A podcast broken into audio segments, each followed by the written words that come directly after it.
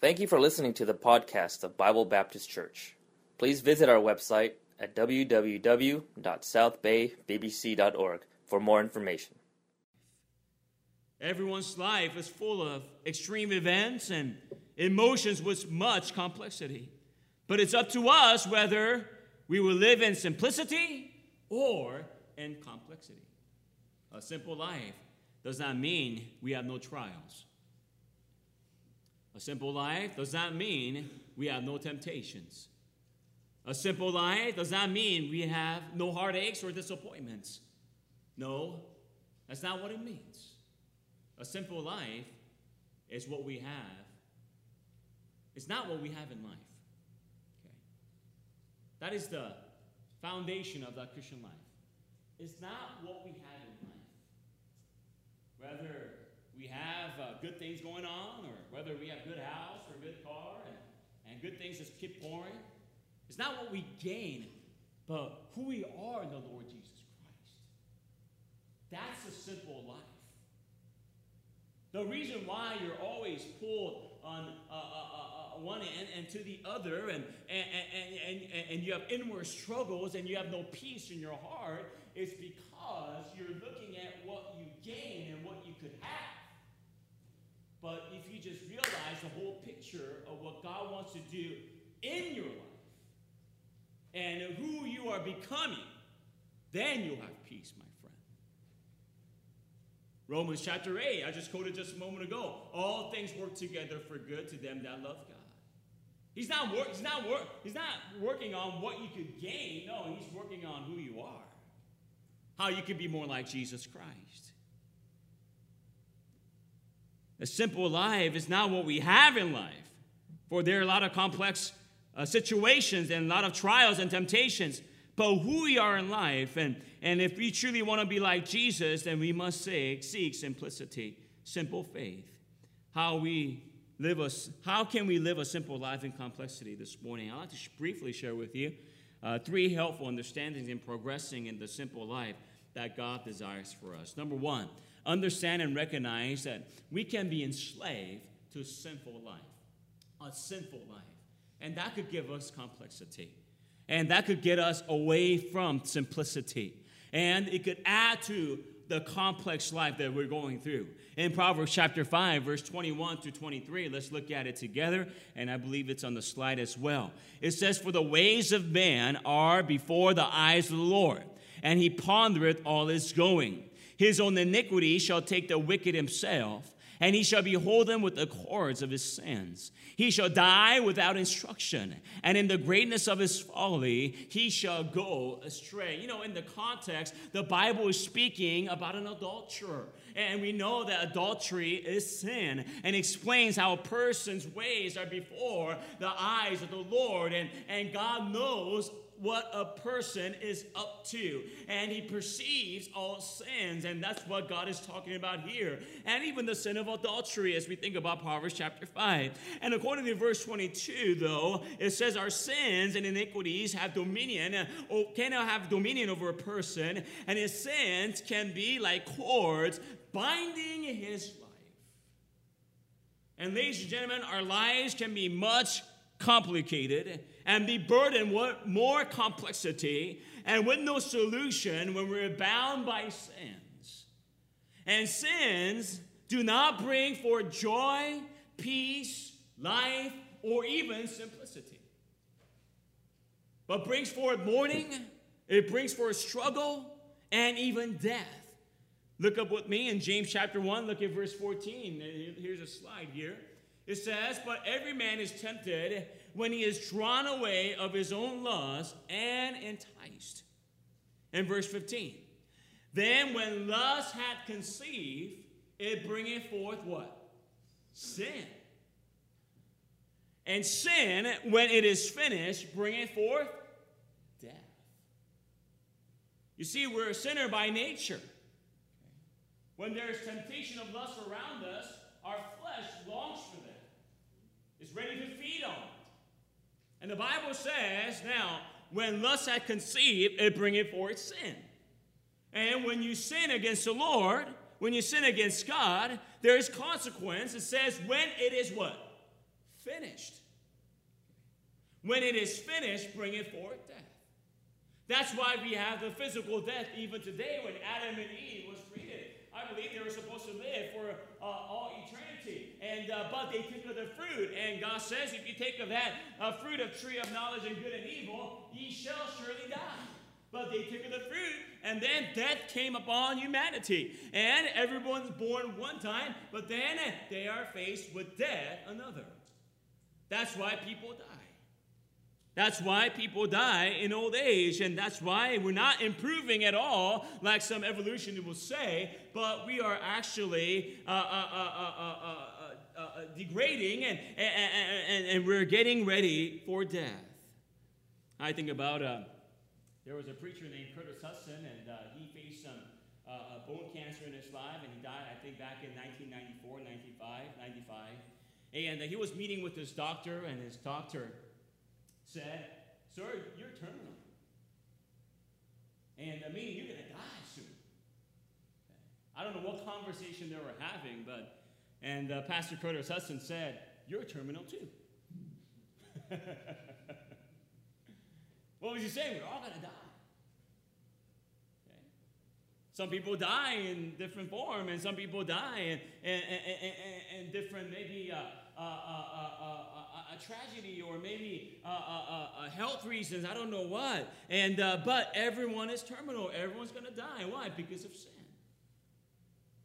But notice the word, when it is finished. When sin is finished, then we die. So there is a duration where we are sinning and where we are lusting. And ladies and gentlemen, let's look at Galatians chapter 6 on the slide. It says here, "Be not deceived, God is not mocked.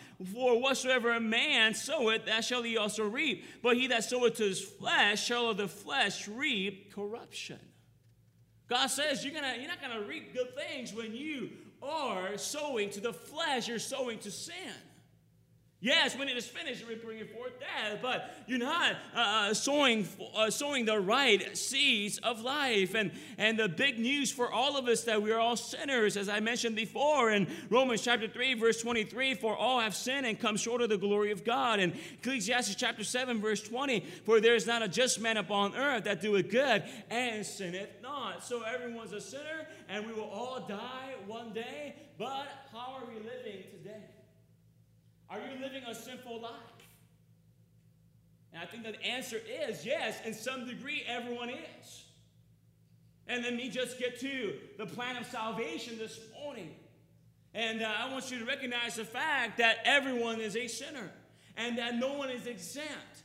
Everyone who was born has been born with sin in their lives, and their sinful lives cannot be justified by our own words or by their own doings. But our sins, as we think about it, and our sinful nature, we are guilty, and by God's verdict, and that we are gonna all face a lake of fire that is waiting for us. And but thank God, however, that our sinless Savior Jesus Christ came 2,000 years ago. Yes, we have sinful lives, but thank God we have Jesus Christ, who lived a sinless life. And he came here 2,000 years ago, and he didn't live a sinful life like us, but a sinless one. He died in our place. He died for our sins. And why? So that we may live, so that we may not die and burn in the lake of fire. And everyone is a sinner, but everyone could have a Savior. That's the good truth. The bad truth, yes, everyone is a sinner. But the good truth, the good news is that everyone can have a Savior. But one must recognize that he or she has a sinful life. Only a sinner who admits he or she is lost needs a Savior, a person who is just adding Jesus Christ in their life, I believe, is not truly receiving Christ as their only personal Savior. If a person is just believing and not repenting and not knowing, hey, I'm a sinner, I'm going to go to the lake of fire, that person is just adding Jesus. You just can't add Jesus, my friend. You got to make sure that you, as you think about Jesus and what he did on that cross, you replace Jesus of what you believed before and then choose Jesus as your only Savior. And you're not adding Him to your good works. You're not adding Him to your other beliefs. You're not adding Him to your own trust. No, you're just replacing everything. You're repenting of all the things that you have believed before and saying, hey, that was wrong, and I'm a sinner. I'm going to go to the lake of fire. Now I am going to have Jesus in my life, and He is my only Savior. That's what happened when I received Christ, my personal Savior. I just trusted Him in simplicity. I realized I was a sinner. And I actually, the Holy Spirit of God burdened my heart and asked me this question. So where are you going to go after you die? If you were to die tonight, where are you going to go? And then I had to answer that question with the one word, hell. I'm going to go to hell. And in simplicity, I trusted Jesus. I decided to not to trust myself, what I've experienced, and who I am. No, I trust in Jesus alone. I didn't just add Jesus, my friend. I took myself out of the equation. I took everything out of the equation concerning salvation. It was only Jesus, my friend. And ladies and gentlemen, I wonder if you have Jesus in your heart this morning. I wonder if you have simply trusted Jesus as your personal Savior. And one must recognize that he or she has a sinful life. And only a sinner who admits he or she is lost needs a Savior. For a sinful person, there is a simple salvation. You see, Jesus came, Jesus died for your sin, and Jesus rose again on the third day, and Jesus promised eternal life. A simple life with much complexity needs a simple salvation in Jesus. And many people want to do so many things so they can have heaven as their home. But, ladies and gentlemen, salvation is simple. There is only one word that you need to trust, Jesus Christ's work, and what He did on that cross. And then, when He said it is finished, hey, He meant it. It is finished. There is no more sacrifices for sins. And there is no more sacrifices of a Savior anymore. By one offering, He perfected them that are forever His, ladies and gentlemen. And let us make sure that we're not trusting anything else except for Jesus today and what He did on that cross. And if you have never trusted Christ in that way, in simplicity, I encourage you to raise your hand after the service is over so that you can receive Him as your Savior. There are so many people also who just love their sinful lives. They love their sin of pride. They love the sin of adultery and maybe drunkenness and sensuality, hatred and lies and deceits. They love sin so much that they don't realize that they're binding themselves with so many cords of sins. And let me get to the Christian aspect here now as I talk about the plan of salvation. Christians, I want to encourage you, hey, do not add in your life another complex, sinful habits. Some people love their sin more than the Savior. They love the world more than the Savior. The Bible says, love not the world, and neither the things that are in the world. If any man love the world, the love of the Father is not in him. For all that is in the world, the lust of the flesh, lust of the eyes, and the pride of life is not of the Father, but is of the world. And the world passed away, and the lust thereof. You know, the sins that you enjoy so much will not last long. I think about the people in the lake of fire even today. Those who have committed sins, like many people in this world, did you know that they don't have the things that they desire for anymore? Adulterer will pray for sensuality, but he'll not have it. A drunkard will crave for alcohol in the lake of fire, but he'll not have it. Liars would look for an opportunity to deceive and to cheat somebody, but he'll not have the opportunity to do it. You see, all the world and the lust thereof will be finished one day. And along with your life, and you'll never have that again. And realize that all the things in this world are just temporary, and even the lust and the sins thereof. That's what the Bible says in 1 John chapter 2. I just quoted a moment ago. The world passed away and the lust thereof, but he that doeth the will of God abideth forever. I want to encourage you as Christians, do not live in the courts of sin. Do not love this world. Love the Father. Love the Lord Jesus Christ, who paid the ultimate penalty for your sins. The Bible says in Isaiah 5:18, "Woe unto them that draw iniquity in cords of vanity, and sin, as it were, with a cart robe." And what the Bible is saying here, a person is dragging and leading many sins with their cords. And also, they love their sin so much, they're leading themselves with the cart robe, meaning with a thicker and stronger cords of robes for sins of many that they love. Skinny rope won't do. They want a thick cords so that they may be able to bring forth their sins into their life and be tangled therein. And the Bible also says God will judge and he will cut off the cords of the wicked. In Psalm 129 verse 4, the Lord is righteous. He had cut asunder the cords of the wicked. The wicked and sinners will no longer have access to their lustful sins. God will cut them off. And ladies and gentlemen, if you're a believer, if you have received Christ as your personal Savior, hey, God is not mocked either. God will chastise you.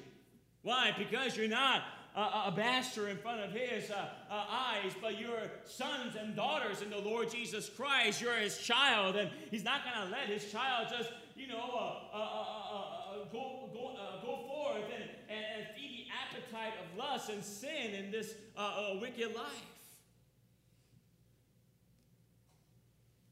And God will make sure a sinful life will not win anything, but will lose everything. Do you have a sinful life this morning? And I wonder, as Christians, that you are just entangling yourself with the cords of sin. Did you know there are some Christians in the Bible who entangle themselves with sins and they die? I think about Ananias and Sapphira. They died in the church because they lied to the Holy Spirit. They sold some lands and they had some money and they said, this is how much we're going to give. But they actually, in the closet, did some different accounting. They actually had more that they should have given. So Peter, I don't know how he found out. Sometimes you just kind of wonder, how does a preacher find out? You know, I preach sometimes, and somebody comes up to me and say, "Sounds like you're just preaching to me." And I said, "That's right, I was just preaching to you."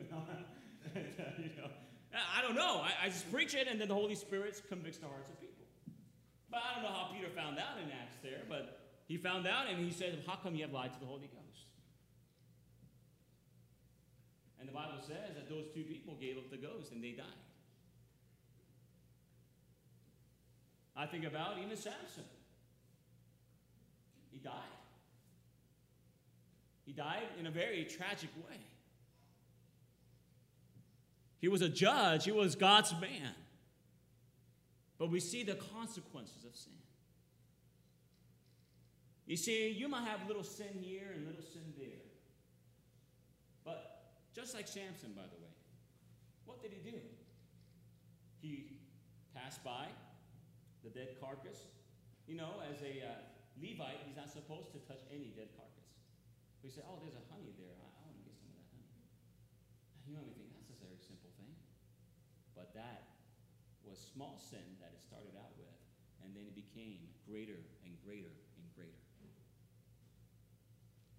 And of course, he had the sin of womanizing. And ladies and gentlemen, I want to encourage you today that you get yourself untangled from the sins of this world. Yes, it might be fun. Yes, it might be joyful. But I guarantee you, God is not mocked. God is not mocked. Secondly, a saved life. A saved life. A sinful life, a saved life. 2 Corinthians 5:17, therefore, if any man be in Christ, he is a new creature. All things are passed away. Behold, all things are become new. You know, simple truth is that we are a new creature. New creature. with new purpose, new hope, new life, a new start. As born-again believers, we do not need to be entangled again to simple life or bondage. And Apostle Paul writes to the Christians in Galatians who were convinced again to take on works for the perfection of the flesh, but there is a general application of how we should be entangled, how we can be entangled with the sins of the flesh. In Galatians chapter 5, verse 1, stand therefore in the liberty wherewith Christ hath made us free, and be not entangled again with the yoke of bondage. You know, Jesus made us free from sin. Why do we want to go back? That's what Apostle Paul's saying. Hey, how come you have entangled yourself in the sins of the lust once again? And Jesus made us free. Why are you going back? And now understand that we are not free of sin. No one is perfect, yes, but we are free from sin. We have a new master, and the Holy Spirit wants to govern our lives so that we may be free from the power of sin.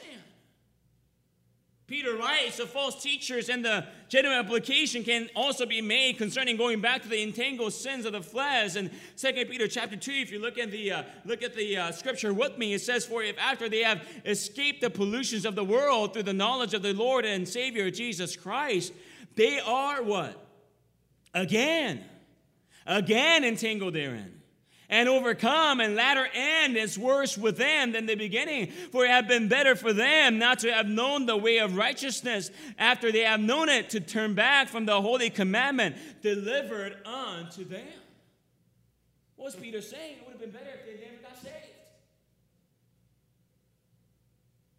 It would have been better if they never received Christ as their personal Savior. It would have been better that they have never had their sins forgiven if they're going to get themselves entangled with the sins of the world again. And Peter writes later on, he says, hey, the dog is returned to his own vomit. I don't think anyone here would like to eat their own vomit. But I'm sure many of you seen dogs do it. I've seen it. I think I was like 7 years old. I had my own pet in the house and back in South Korea. And we were a little dog, a little tiny dog. I don't know, many of you are dog lovers. Dogs. I feel sympathy when harm goes on their way. Even this morning, and we have a little flea trap, and our neighbor has cats and everything, so we have a little flea trap, so if there's any fleas, you know, it traps them, and it's a little sticker, you know, the sticker round shape thing, and then any bugs that come in, and it sticks. And then we woke up this morning, and then my wife said, hey, we caught something, and it was a cricket. And the cricket was still alive, and then my kids were all excited looking at it, you know, and we're looking at the long antenna, and that's like, how'd you get in there? So, you know, I feel very sorry for it. I didn't mean to catch you, cricket, and you know, I want to let you go. So I took out the thing, I disassembled the flea trap, and then so I was like, how am I going to take out this guy? And so I kind of got a little tissue, and then I tried to grab it, but then I realized that the sticker was so strong. So if I were to maybe try to pull that guy out, I'll probably, you know, dissect the guy. I'll probably pull his leg out or whatever. So, you know, I just cut the sticker out and put him in the trash. And it's still there. It's probably alive still. So, you know, I have a little sympathy about that. And I remember I had a little dog, and when I was in South Korea, I had a little tiny looking Chihuahua dog. And you know, the dog loved me at first, but didn't like me later. Because I remember one time, you know, in South Korea, the door there is all metal doors in the apartments. And one time I came back from school, and then I opened the door, and the dog was really excited to see me. And then I actually closed the door in a very abrupt way. No, I didn't close it. It just swings back. And it's a metal door, so it's very heavy. So the dog is trying to get in that slight little crack. And then, amazingly, it didn't make it. So the door got, I mean, his tail got caught in the door. So it squeezed it, and then ever since after that, every time I came back home, the dog was not happy to see me. And he was growling in the corner of the closet. And then later on, the tail actually fell off. But, you know, the dog was still okay. And it's okay. All right. Don't call, you know, the government, okay? The dog's fine. And anyways, but I remember that dog, it vomited one time, and then it ran away for a bit, and then came back and started eating that vomit again. And how gross is that? And that's what the Bible's saying. The Bible says, hey, when you go back to your sins, when you get entangled with the life of of this world, you're like a dog going back to the vomit. That's how God sees it. That's not what I'm saying, and that's not what other preachers are saying. That's what God is saying.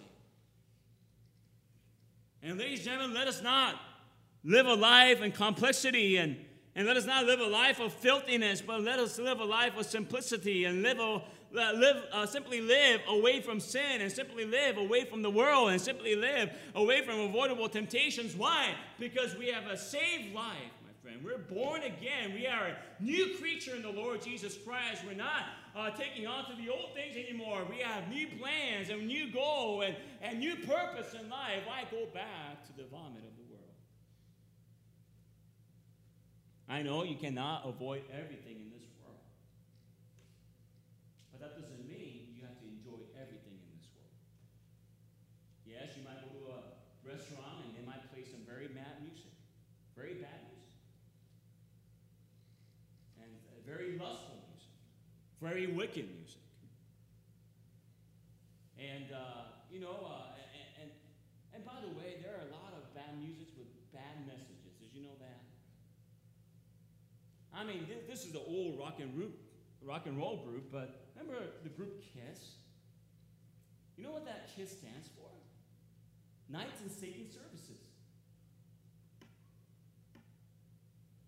You know, the devil knows music. And he's going to try to do his best to convince us that his music is okay. And try to make it look nice and make it look okay and make it look, hey, there's nothing wrong with this kind of music. And you sit in a restaurant and you listen to that kind of music, hey, I want you to know, as much as, we shouldn't be so legalistic, but let us make sure we're not enjoying that type of music. You're bothered by it. Why? Because the Holy Spirit is bothered by it. God's people said it. And what you watch and however you look, whatever you do, make sure you live a life that represents the Lord Jesus Christ, a saved life. And many Christians are like the Laodicean church, lukewarm, and they're not hot or cold. They're just lukewarm, and God says, I'm ready to spew you out of my mouth. And if you're living a lukewarm life, how dare you, can you say that you're close with the Lord Jesus Christ? When God says, I'm ready to spew you out of my mouth. Live a saved life, a life that is truly born again, truly pure and clean. Number 3, I'm finished, a surrender life. Matthew chapter 10, verse 38 through 39, he that taketh not his cross and followeth after me is not worthy of me. He that findeth his life shall lose it. He that loseth his life for my sake shall find it. A complicated life will always fight the Lord. A simple life will always be surrendered. A complicated life will always try to gain everything but lose. A simple life will always be surrendered. And also will lose everything but will gain. Some might question, why is my life so complicated? And why are there so many difficulties and complexity? Maybe because you're not surrendered to the Lord. It's not because no one has trials like you do. There is no temptation taking you, but this is common to me. You might be thinking, hey, I'm the only person that's going through this. No, there are several others who went through it before. There are several other people in history who went through it worse. There is no temptation taking you, but this is common to man. But God is faithful. Maybe you have forgotten about that. God is faithful. It's not the situations that you need to concentrate on. You need to concentrate on the Savior. And you need to be surrendered, and I need to be surrendered. A simple life is not do whatever I want, because our lives get complicated in it. But a simple life is do whatever God wants.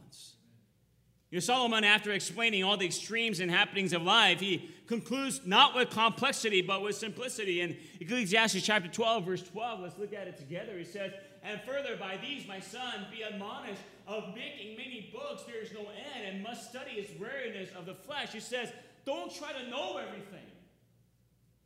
Don't try to be so complex about the understandings of life. Just let it go. Stop it. In verse 13, let us hear the conclusion of the whole matter. Let's say the last phrase together. Fear God and keep his commandments, for this is the whole duty of man. What's he saying? Simplicity. Simplicity. Let's just live for God. Let's just be surrendered. Let's not fight the Lord. Let's not try to find all the different reasons why we can or why we cannot. Let us make sure that we are surrendered to the Lord. Solomon concluded with his wisdom, a simple life comes by a surrender life. It's a complicated life, yes, but it can be a simple one. Not away from trials, no. Not away from heartaches, no. But the inward peace and joy and eternal satisfaction in Jesus. I want to encourage you today. Do not live in complexity by the waves of this world.